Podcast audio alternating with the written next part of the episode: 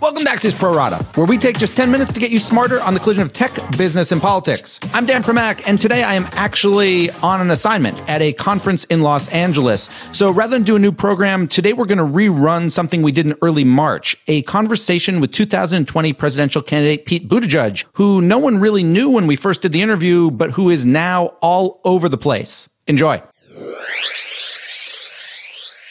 Mr. Mayor, it's been said for a long time that cities are America's public policy and kind of innovation labs. And you've had lots of ideas and thoughts about how to make things run more efficiently in South Bend.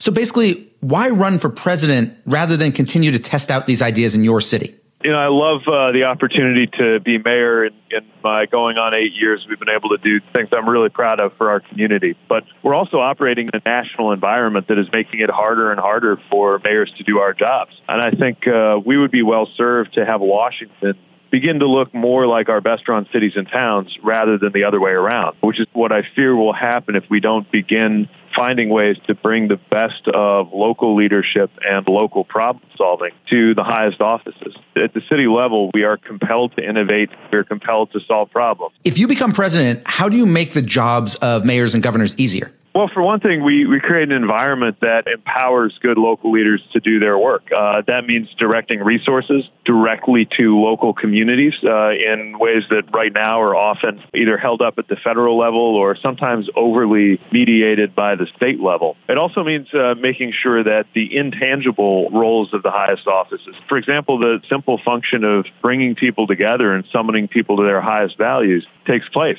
You know, right now uh, we're dealing with often an atmosphere of uh, of fear at the local level and people being pitted against one another that comes in part from a tone that's being established from the White House and filtering on down into our schools, into our neighborhoods, and uh, into our society at a very granular level. That makes it that much tougher for a mayor to summon a community toward a common purpose in dealing with challenges ranging from gun violence to infrastructure investment at the local level. You're known for talking a lot about both AI and automation and the possible labor dislocations that come from that. So, from your perspective, are robots going to come and take someone's job and there won't be another job for them? And if so, do we need kind of a universal basic income? Or are you of the mind that the jobs will get replaced and the technology will create new, different jobs for the future? In the long term and on average, there will be as many and as good jobs created as those that are replaced. The problem is most of us don't live in the long term and most of us don't live in the average. We're specific people and those transitions could last a lifetime. And if they happen to you, it's not important to you what's happening in the aggregate. It's important to uh, find a, a, way to make a living and, and succeed going forward. Uh, I also think, though, that, that we've made a mistake by assuming that this is strictly an issue about replacing uh, income.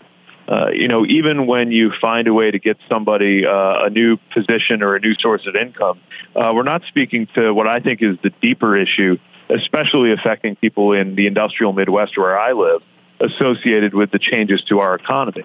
If we want to prepare for a, world where people may be changing jobs or even changing careers uh, in my generation more frequently than people in my parents' generation change job titles, then we need to also recognize the shocks that are going to come to people's self-understanding and, and sense of identity because uh, it used to be that you could get your sense of identity partly from a career-long relationship with a single employer and we need to face the fact that that's going to become the exception rather than the rule in the future. There are ways that we can prepare for that, but if we don't, if we don't find ways to uh, help people uh, establish roles in their communities, for example, and civic involvement that provides a, a bridge when it comes to understanding how you fit in, even as, as your professional life may go through a lot more change. If we fail to do that, then there will be a lot of other, uh, I think, very ugly sources of uh, filling that void, including, uh, you know, some of the worst kinds of uh, uh, of nationalism and white identity politics that I think is being offered up as an alternative uh, for people who no longer understand how they fit into the world when their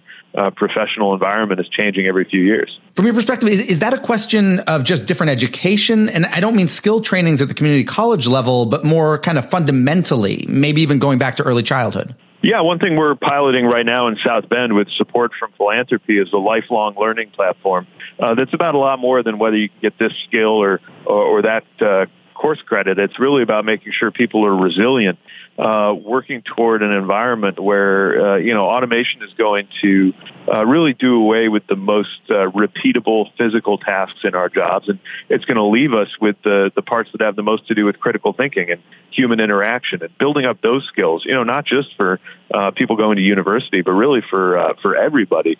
That's going to be the name of the game if we want to equip people to be resilient and to succeed as technical changes come along that, uh, uh, you know, even today we, we can't uh, really adequately predict. You know, trying to be one or two steps ahead in the technical skills game is not enough. We've got to make people resilient toward the, the kinds of changes that are going to come, even if those particular flavors of change are hard to guess at uh, today looking forward.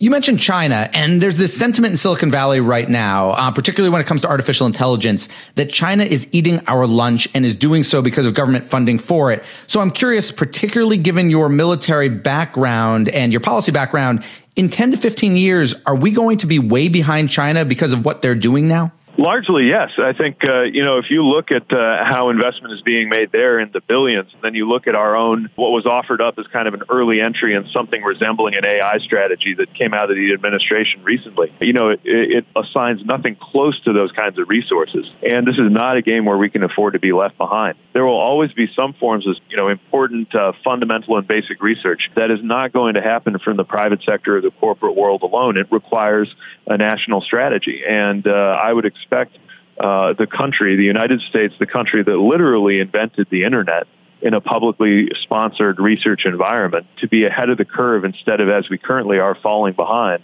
uh, when it comes to things like AI, deep learning, and uh, the kinds of, uh, of technologies and the kinds of cognition that are really going to power the 21st century. There's also been a lot of talk on the Democratic side, not just among presidential candidates, but also among sitting legislators over the past year or two about worries of concentration of power in a small handful of big tech companies. So, do you believe that the next administration's Justice Department should look at companies like Google, Facebook, and Amazon from an antitrust perspective? Yeah, there's no question that, uh, and this goes beyond tech, that uh, the U.S. has uh, become become, frankly, let down its guard when it comes to monopoly policy. And uh, too often the concentration of wealth has been allowed in our system to turn into the concentration of power. Now, some of that has to do more, I think, with the political side and making sure that uh, we have uh, controls on the role of money in politics and other ways that uh, economic power has been uh, allowed to uh, get converted into political power. But we also have to look at, at market power and look at uh, what a market really is. And uh, when competition is being squelched, when uh, dominance of one part of the marketplace is being turned into another, you know, in some ways these are uh, uh, monopoly problems and market problems that, even though they're associated with tech, are almost old-fashioned in their nature, uh, and it requires a, a, greater attention to the kind of you know controls on monopoly power that keep our economy competitive and our democracy democratic. Let me go to the specifics though, because there's at least popular affiliation between you and Facebook. Uh, you've been friendly with Mark Zuckerberg and had him out to South Bend. Should Facebook, Amazon, and Google potentially have antitrust issues? Basically are they monopolies? Yeah, I mean, uh, you know, I don't want to prejudice future uh, uh, proceedings, and uh, you know, obviously each company has its own profile, but uh, there's no question that uh, that you're seeing a concentration that should set off alarms. From a market perspective. And there's a whole other set of issues that are, are, less in the antitrust bucket, but, but also need attention, having to do with the ownership of data and deciding when we're going to be effectively the product. You know, the Europeans have been much more serious than we have uh, about policies establishing uh, what uh, it means to own data, what relationship we have to the data we create, uh, what access we should uh, be able to assert uh, in order to find out what's been done with our data and who's been looking at it and why. And while the, the GDPR may not be the exact template that you would just copy and paste for the U.S., uh, it's certainly ca- the case that the U.S. is behind. And by the way, not being served well in uh, some of these spectacles where you see uh, legislators attempting for political reasons to uh, show that, that they can hold uh, tech executives accountable, but in these hearings, making it abundantly clear that they barely understand the thing that they're supposed to be regulating. Mr. Mayor, final question to you is a simple one. Are you having fun running for president? Yeah, I am. You know, uh, you, you get to travel the country, you get to meet uh, really interesting people, and uh, you know the the pace of it is demanding. But uh, also every day you're reminded of what's at stake because you know people come to these events, and right now I'm, I'm on the road uh, uh, back from Iowa. The folks that I've been meeting in these early states are asking really profound and really important thought-provoking questions. It's, it's not all kind of parochial concerns and, and uh, it's not uh, kind of small ball stuff. They want to know about the future of the republic. They take their responsibilities as early state voters very seriously. And so the kinds of questions that they bring to talk to any potential candidate are, uh, you know, serious questions that make you stop and reflect on the way in which in our country there's nothing quite like the, the American presidential process for surfacing the most important issues of our time. Okay, I lied. I, I, have one final question because you talked about Iowa. You've advocated for America getting rid of the electoral college system in the past, uh, basically suggesting it's not really democratic. So, should the Democratic and Republican parties still be allowing Iowa and New Hampshire to winnow the field? Well, again, I'll say my experience so far is that uh, it's really impressive how seriously these voters take their role and and uh, the the intentionality they bring to it. I think there, you know, it's fair to ask questions about how we can make sure that the process is as inclusive and participatory as possible. And I know there have been a lot of shifts, and we can probably expect to see that from cycle to cycle among the states. Uh, we should also uh, continue exploring uh, things like what they're doing here with what will be the first, uh, as far as I know, the first attempt to do a,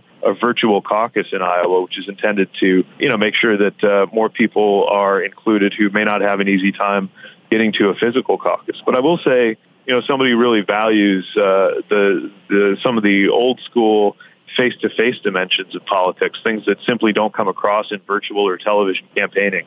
Uh, I'm glad that uh, that there are processes that are uh, at least in some way in the mix, even if everybody gets to, to vote in primaries. Some processes that break that down a little bit, get it down to size, and allow voters to assess the uh, the human qualities, and frankly, voters in every state watching what goes on in some of the early states to assess things that are just a little bit hard to uh, read from cable television interviews and digital media presence. Mr. Mayor, thank you so much for joining us. Sure thing. Thanks for having me. And we're done. Big thanks for listening. And to my producer, Tim Shovers, have a great National Zipper Day. And we'll be back tomorrow with another Pro Rata podcast.